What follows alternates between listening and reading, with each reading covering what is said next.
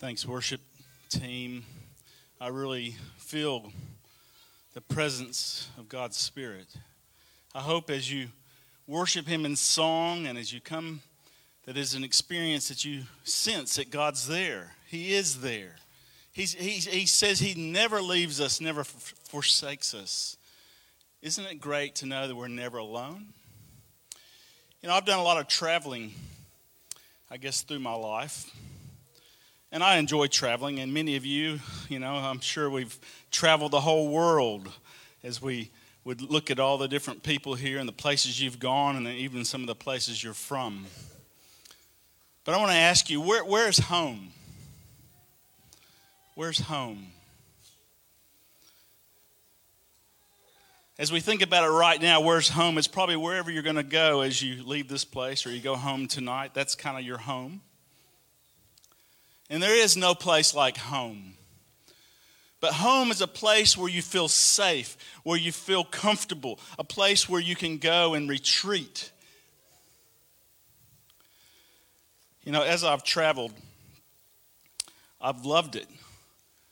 Last year, we, no, it was year before last, 2019, we had about three other families, and we did a, a trip on caravans out to Uluru, and we had seven of us sleeping in our caravan. It was quite an interesting time because David Toogood joined my family of six. But we had, a, we had a great adventure and we loved it. But you know what? Boy, was I glad to be home. You know, nothing like getting home to your own bed. There's no place like home, as the movie says. What is home?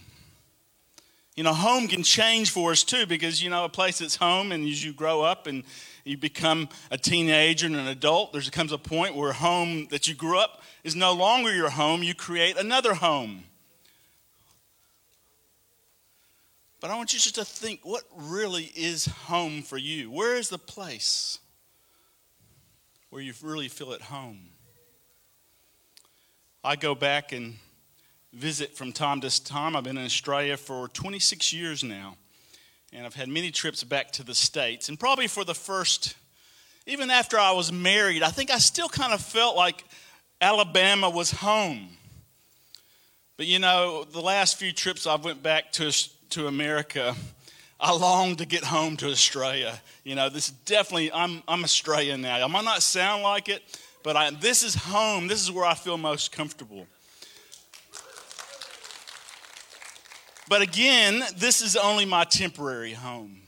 And one of the takeaways from last week's message was that we are only temporarily here. That this place, we were created for another place, for another world. And as we look at that and explore that a bit more, we see that, wow, this is actually quite exciting because life's got a lot of pluses and a lot of good things but it's got a lot of challenges and a lot of heartaches and a lot of pain. There's a lot of bad in this world. And when we look at the place that we were created for, it's a place that's perfect. It's a place where there's no pain, there's no suffering, there's no growing old, there's no sore bones and replacement of hips and, and you know, hurt wrists. And, you know, all of us could just, as you get older, you get more and more of these lists of aches and pains and complaints. And I'm looking forward to that place where I was created to be. And that's ultimately my home. This world is not our home. We were created for another place. And last week, as we went through this introduction to this series we're in, called The Steps to Personal Revival. And that first step that I said is, is the most important is, is the good news. It's the good news of the gospel. And we went right back to the basics. Well, what is the good news? What is the gospel? And we just went through how we were born sinners, that the Bible tells us we are all sinners and we all fall short of the glory of God, but that Jesus came and he died for us. And by us coming to Jesus and uh, accepting his sacrifice for us, in his life for us that he gives us that free gift of salvation. And it's a beautiful thing. It's that reconnection with God. and so, what revival is about, and we also looked at this definition of what, what is revival? It's a process in which something starts to grow, develop, and become successful again. And so I was challenging us, and I was probably speaking mostly to those who are Christians, which most of you probably are, but there are some here that maybe you're not a Christian, or maybe this is your first time to, to a church. And I want to encourage you to keep exploring, to keep looking into it, because there is a great power. Even though Jesus has gone back to heaven, the power of his Holy Spirit is still amongst us here today. It's still amongst us, it's still in us.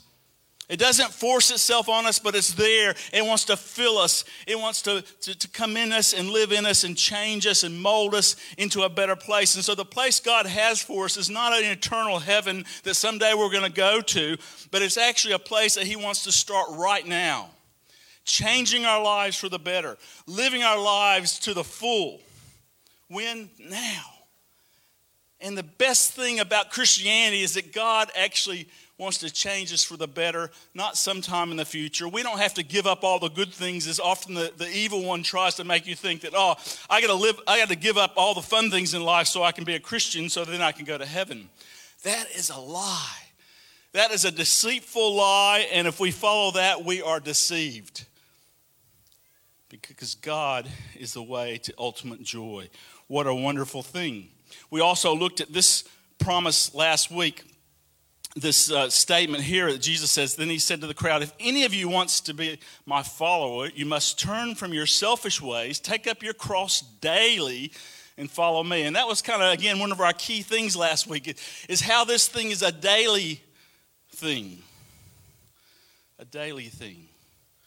You know, we come and we accept the good news of the gospel. We accept Jesus Christ. We pray that sinner's prayer we often call, call it as Christians, where you come and you realize that Jesus loved you so much that he came and he died on a cross. Not because he deserved it, because you and I deserved it, but he did it because he loves us that much and wants us to be with us. And that's powerful and that's great.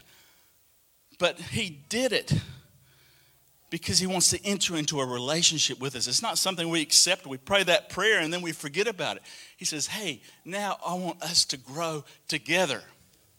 And when Jesus was on this earth, he had the privilege of being here with his disciples, and we looked at how he actually made a promise when he left that, hey, I'm leaving something better than myself with you because it's able to be with you all the time, all of you at once. It's not a physical thing, it's a thing that we can't see, and it's the Holy Spirit, and the Holy Spirit lives inside of us. And if you think it sounds spooky, you know, the older translations of the Bible, it says the Holy Ghost, and, and you know, ghost, that word's a bit, hey, this is a supernatural thing, but it's not scary. It's powerful, and it's actually something that gives us joy and fulfillment and, um, and peace. So don't be afraid of the Holy Spirit. Let's follow it and do it daily. And we looked at our theme for the year, walking the way. Someone pointed out last year I said it wrong. I said following the way. Kind of means the same thing, but we're really looking at this word walking this year because we're t- taking step by step. We're starting our growth track, which is taking us through steps of discipleship, where we can go from really knowing God to finding freedom in our life to discovering purpose and then getting involved and making a difference. That's, that's what God wants for every one of us. And as we do that together as a church, or if you're not from this church or another church, I would encourage you because God's plan is not for us to be isolated islands, each one of us. His plan is for us to come together.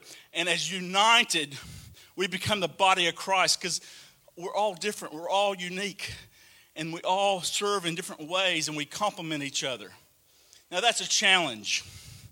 And we all know that have been involved in church life because personalities are sometimes clashes and sometimes people don't see it eye to eye. But, but I have no doubt God is working in Gold Coast Central Church. I feel it, I see it. I've worked with quite a few churches in the last 26 years, and God is working amongst this church, preparing us for something great.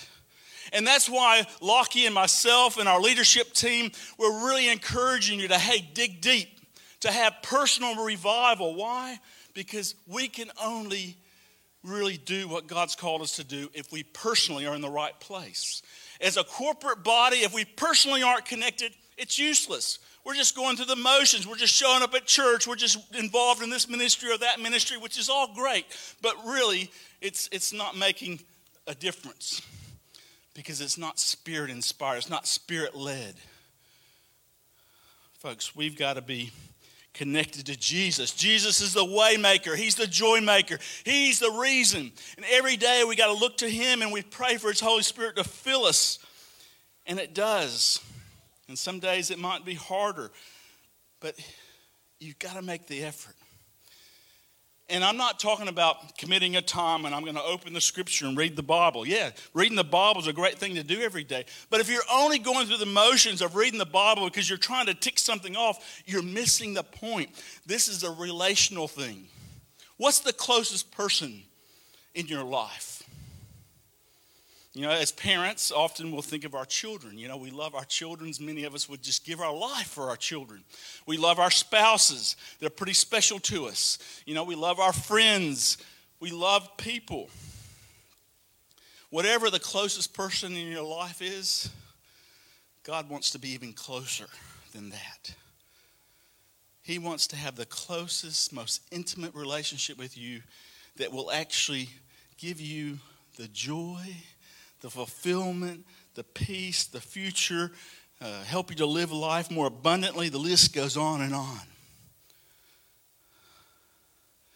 This joy of knowing Jesus as your Lord and Savior is an exciting way to live a life. And you know, we live in a society now, and I, have said to a few people this week, you know, it's suddenly becoming obvious that in our society, in our culture, especially in Western culture, it's actually much more um, accepted to talk about a lot of other subjects that used to be taboo than it is to talk about religion. But the reason for that is religion has been misrepresented because it's been people who haven't been spirit filled and spirit led. The first thing that comes through us if we're spirit led is love. That's the first layer. And if we're treating other people and we're not doing it in love, even if it's a person that's cursing you and an atheist and doesn't agree with you, you still need to treat that person like Jesus would. How did Jesus treat even the ones who hung him on the cross and nailed him there? He continued to show love and forgiveness. Father, forgive them, for they know not what they do. And so we come together and we try to reason. And today, as we go through some scriptures, I want you to, to uh, reason with me and look at scripture sure that's not changing. Click to the next one, please.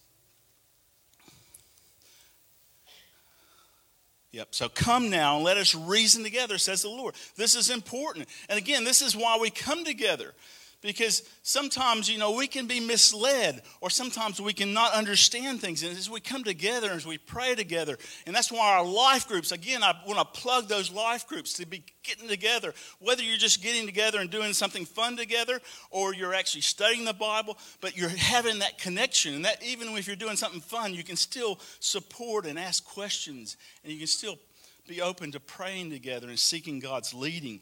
And and what's awesome about this is, is, is, if you read the rest of that verse here in Isaiah, it says, Says the Lord, though your sins are what? Like scarlet, they shall be white as snow. Though they are red like crimson, they shall be like as wool. This is what the gospel's about. I don't know about you, but my, I, am pretty, pretty stained.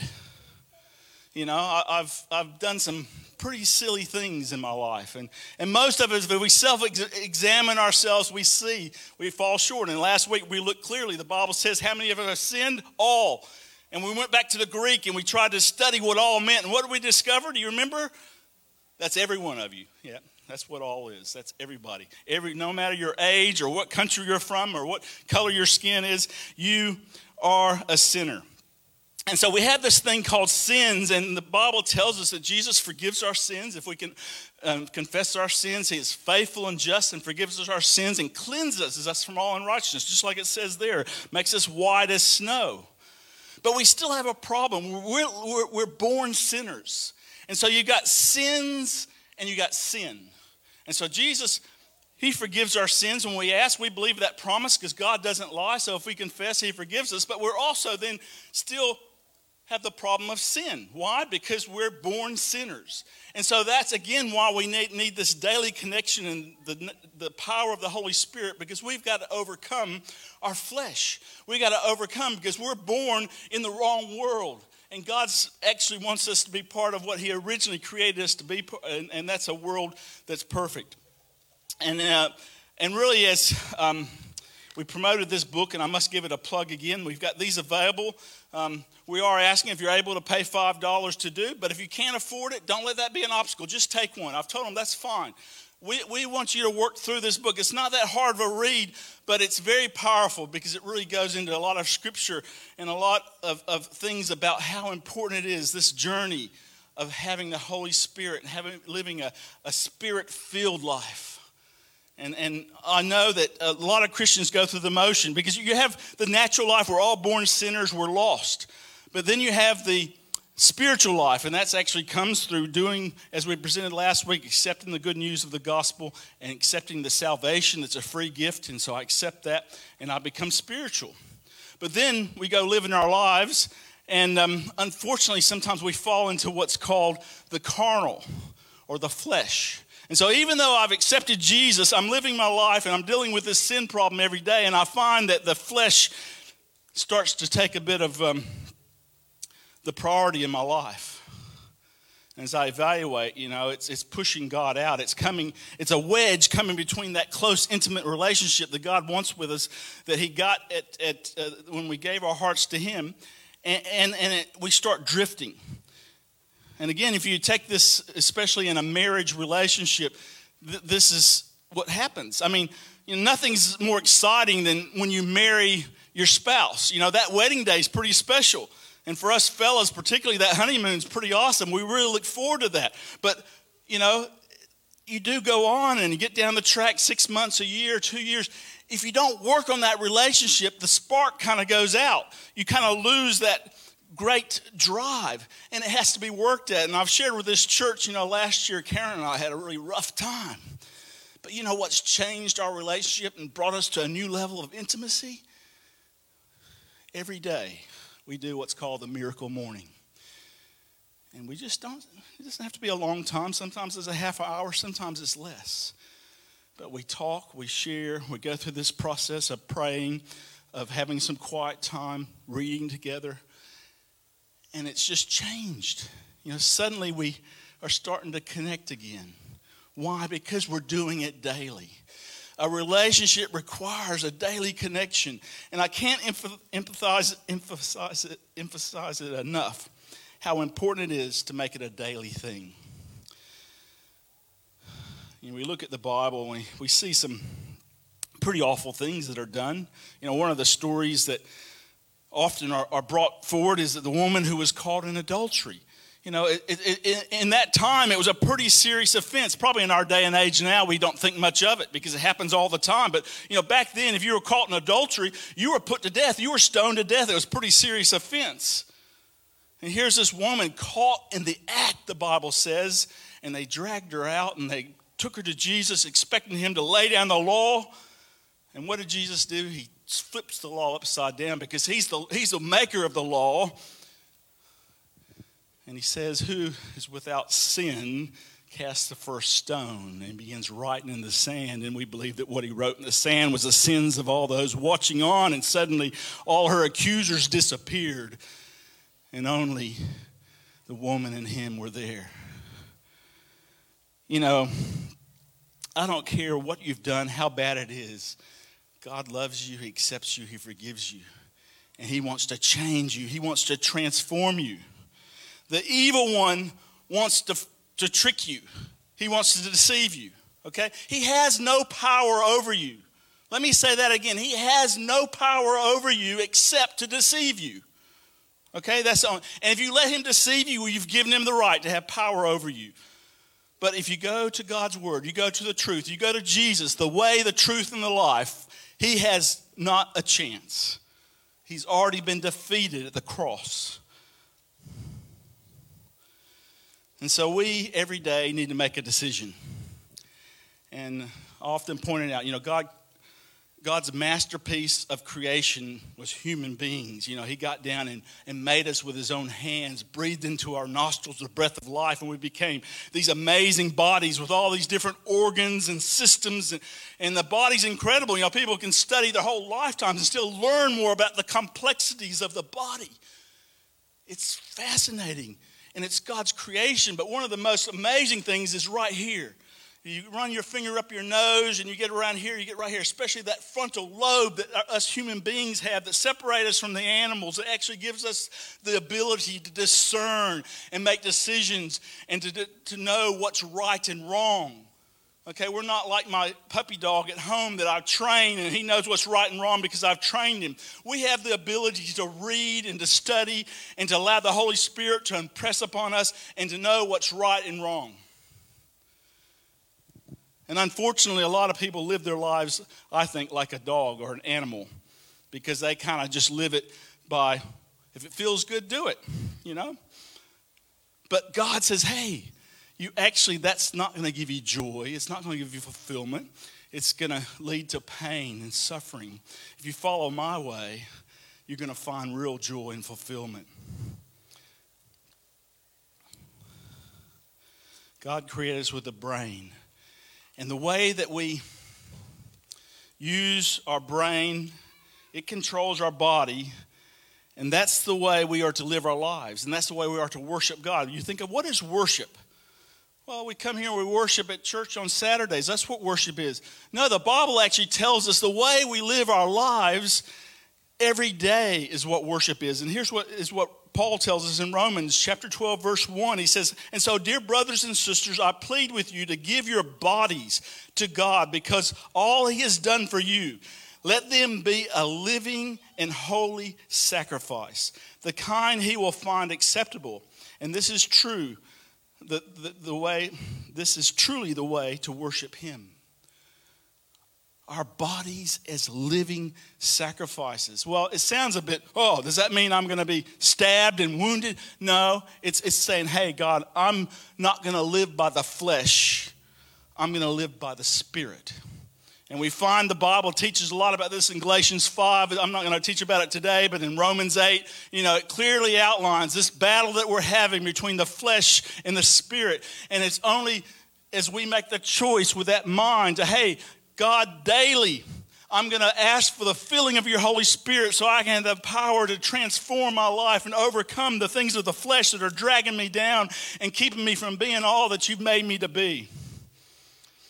We read on in the next verse there, verse 2 of chapter 12. Don't copy the behavior and customs of this world, but let God transform you into what? A new person by changing the way you think. Is there a, a problem with the way you think? I find every day. I think things go through my mind that I shouldn't be thinking. I have to pull myself up. You know, I think that most of us, if we're honest, know that it's only by us daily working on retraining our minds, allowing us to have the thinking that God wants us to have because our minds have been pretty corrupted. And listen, I'm not talking about us having the willpower to do the right things.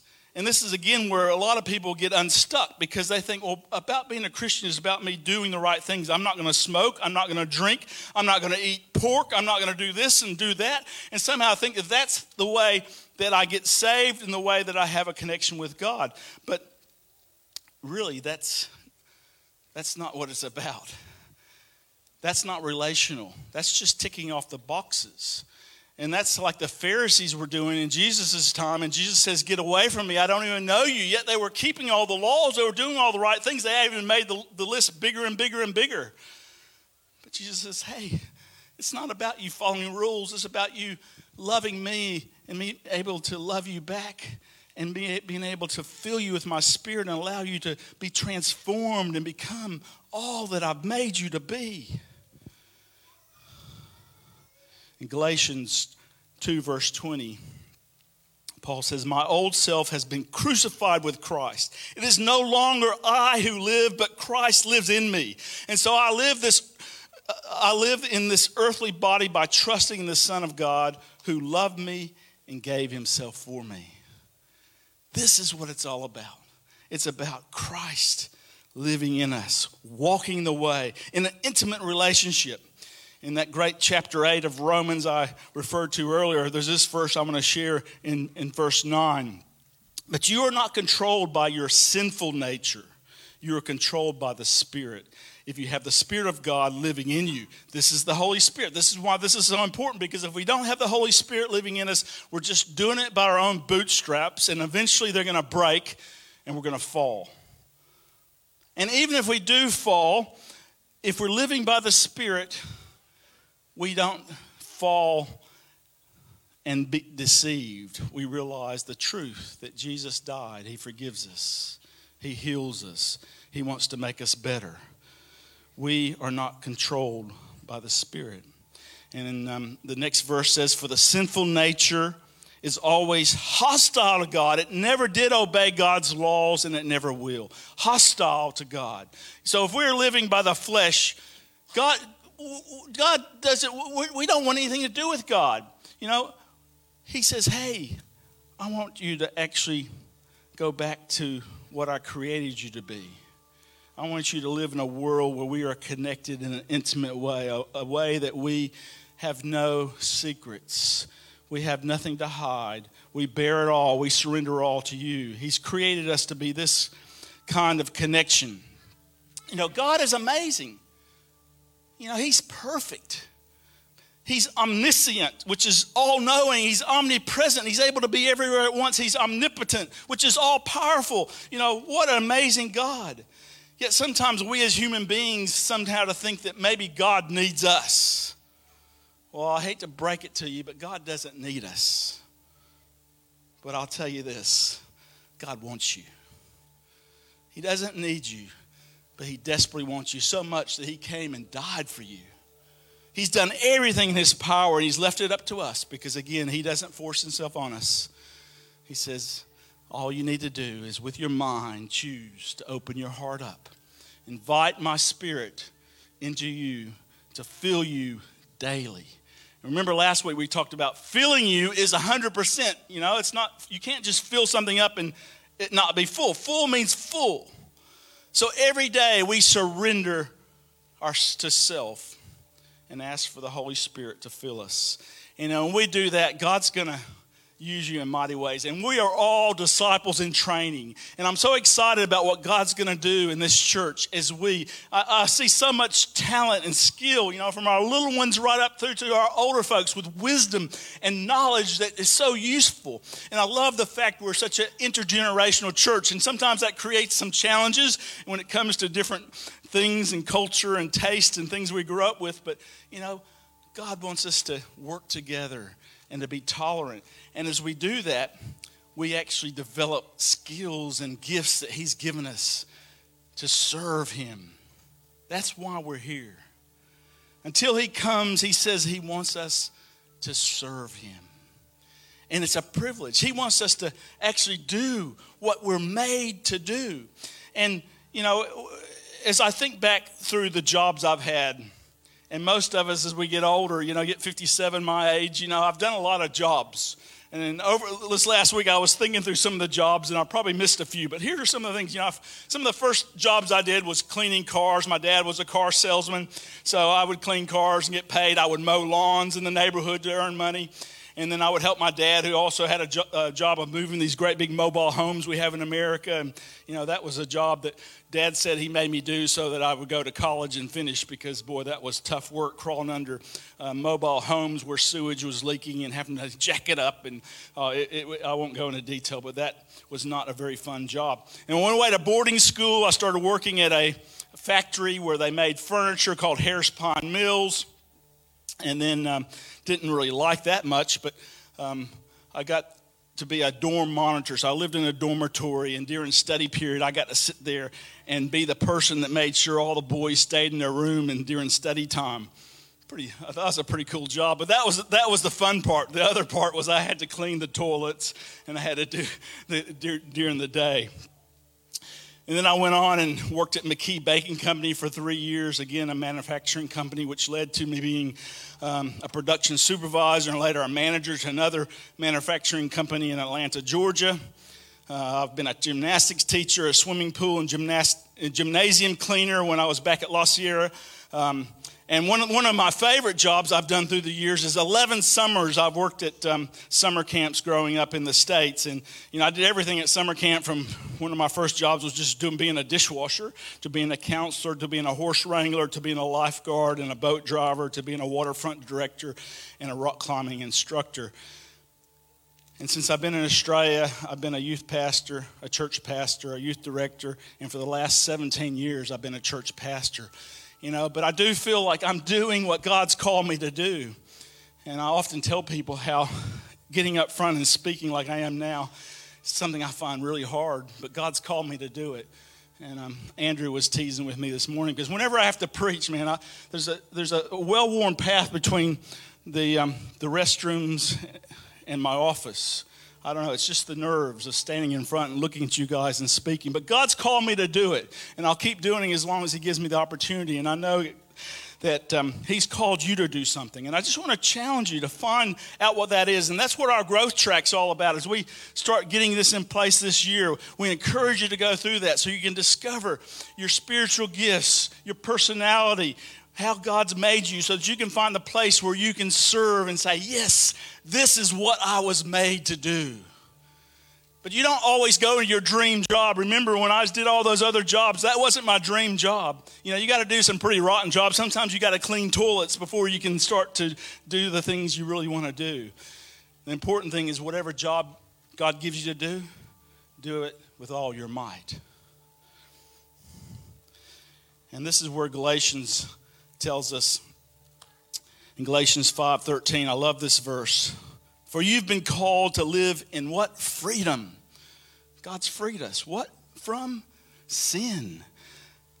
So that my brothers and sisters, that you don't use this freedom to satisfy your sinful nature. Instead, use your freedom to, to do what? Serve one another in love.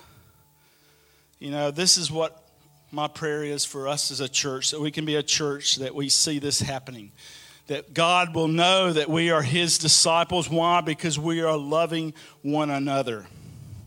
Jesus is the life. Without Him, we are dead. Let's be revived. And how are we revived? Well, again, this is a personal revival. You know, read through this book daily, praying and asking every morning for the Holy Spirit to fill you and to work in you and He will.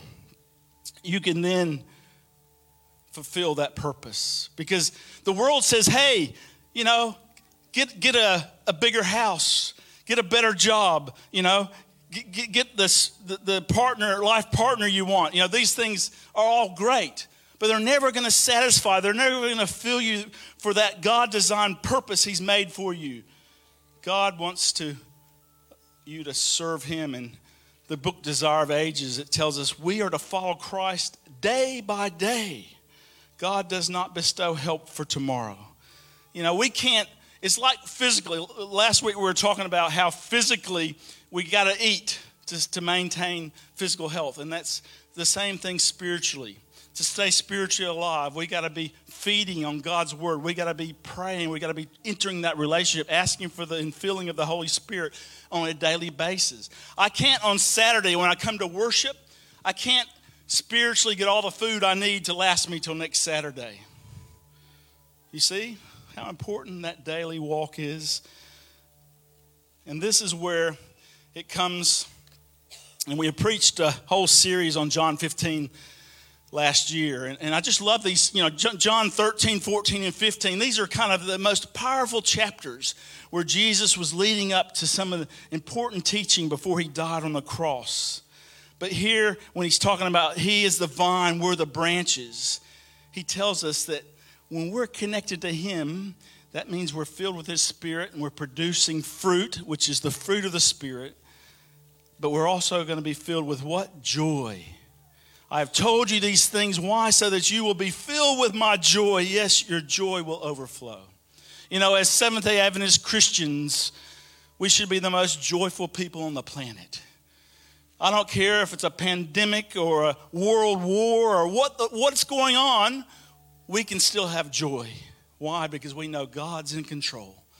And if we have surrendered to Him and we continue to do it daily, again, we can do it today, but if we forget about it, it's got to be a continual relationship, daily, to have that intimate relationship that He wants with us. Jesus is the way, the truth, and the life. No one comes to the Father except through Him. And I close with a little story about a missionary who he was traveling through an unmarked jungle and he had a native guide. And this native God was leading him through, and at times there was no path at all. And they said, You know, how, how, how can you know you're going the right way? You know, there's no path. And the guide says this I am the path. You see, that's what it's like with Jesus. Jesus is the path, Jesus is the way. You know, no set of rules is going to save us. Following any creed's not going to save us. It's only Jesus. Jesus is the way, the truth, and the life. And so today I want to challenge you as we close today. Um, I encourage you to come next week. We got two more weeks on this uh, series about being perfectly revival and being filled with the Spirit. But I want to close with this promise here in Revelations 3:20 where Jesus says he stands there at the, do- at the door and knocks. And today, is he knocking on the door of your heart? I want to encourage you to open, open the door. Let him in and enter into that personal, close relationship with him where daily you're drawing closer and closer, and he's going to be transforming you. And as we are all doing that individually, and then we're working together as a church, we're going to see God's kingdom being fulfilled as we make him king of us. And ultimately, he's going to be the king of the world. But not until it's all been fulfilled and we've done what he's called us to do. I want to ask you just to pause and pray before we go to our closing song. Let's all bow our heads. Lord, we've been challenged as we've thought about Jesus and what he means to us probably most of us here have you know like the idea of jesus. You know we maybe even made decisions for jesus but lord we, we want to reach a, a, a deeper level. We want to be more filled with the spirit. We want to be connected in a way that you're doing amazing things through us that you're filling us with joy that we thought we could never have. Not because our life is smooth, but because we are connected to you, the life giver, you, the way, the truth, and the life. We are dead and we want to be revived. And we thank you that Jesus came and died on the cross so that we may be revived and we can begin living eternal life, not waiting until you come, but we can start living life and living more abundantly even right now. Lord, I just pray you'll help us to fulfill that commitment, to use our minds and make that decision for you, not just now, but every single day until you come. In Jesus' name, amen.